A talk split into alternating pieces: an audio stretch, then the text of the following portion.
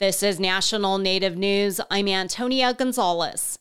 In the James Smith Cree Nation in north central Saskatchewan, the healing begins after Sunday's stabbing rampage that killed 10 people and wounded 18 others. As Dan Karpenchuk reports, people gathered at the reserve for a news conference.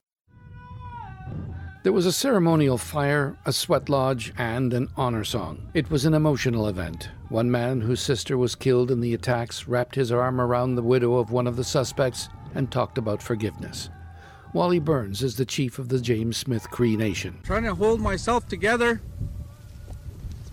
with the words that, that need to come out. We ask three things, three things from the governments. We ask that we have our own tribal policing. We ask for awareness in addictions. We ask for treatment centers so things won't happen like this to any nations. He also thanked Prime Minister Justin Trudeau and Saskatchewan Premier Scott Moe for their support in the wake of the tragedy. And with news of the death of Queen Elizabeth, he also offered his gratitude for a message she issued just a day before, offering her condolences to the community. The commissioner of the RCMP also attended the event, adding that she is open to working towards a self government police force in the community.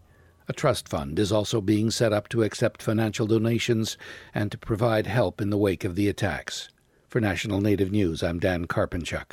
Members of the San Carlos Apache tribe in Arizona have filed a request with the Ninth U.S. Circuit Court of Appeals to rehear a case involving a sacred site. They're hoping to block a massive copper mine slated for Oak Flat on National Forest land. Arizona Public Radio's Ryan Heinsius reports. Members of the group Apache Stronghold this week traveled from the San Carlos Apache Reservation east of Phoenix to San Francisco to make the petition and hold a day of prayer.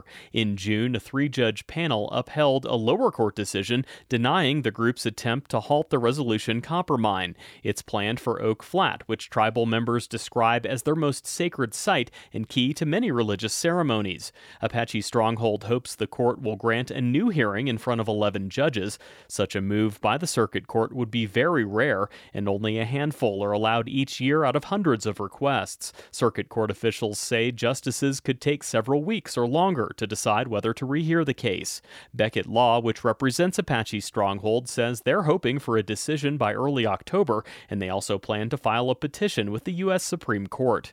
In 2014, Congress approved a federal land exchange that paved the way for the copper mine. Tribal groups, environmentalists, and religious advocates say it would destroy Oak Flat along with the area's desert ecosystem. For National Native News, I'm Ryan Heinsius in Flagstaff. This week, the University of Arizona celebrated the grand opening of a new tribal microcampus. The campus will serve the Pascua Yaqui tribe in Tucson. It's intended to help tribal members obtain college degrees, certificates, and access the university's technology, research, and tutoring services. The space is located east of the reservation in a building of a former middle school. University officials say the new campus is part of their commitment to Native communities and they hope to establish future campuses for other tribes in the state. The tribe's education department worked with the university to develop initial curriculum. Classes offered are in areas of Indigenous governance, leadership and management, and policy. The fall term begins in October. I'm Antonia Gonzalez.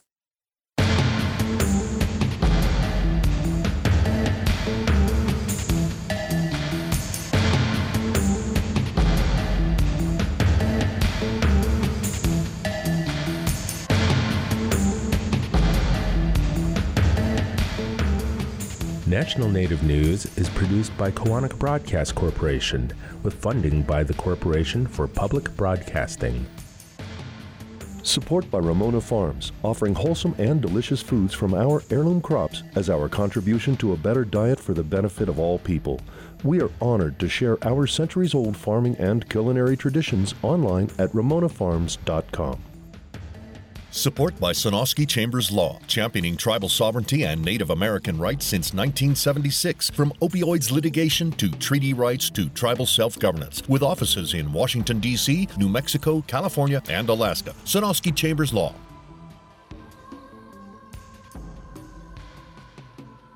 Native Voice One, the Native American Radio Network.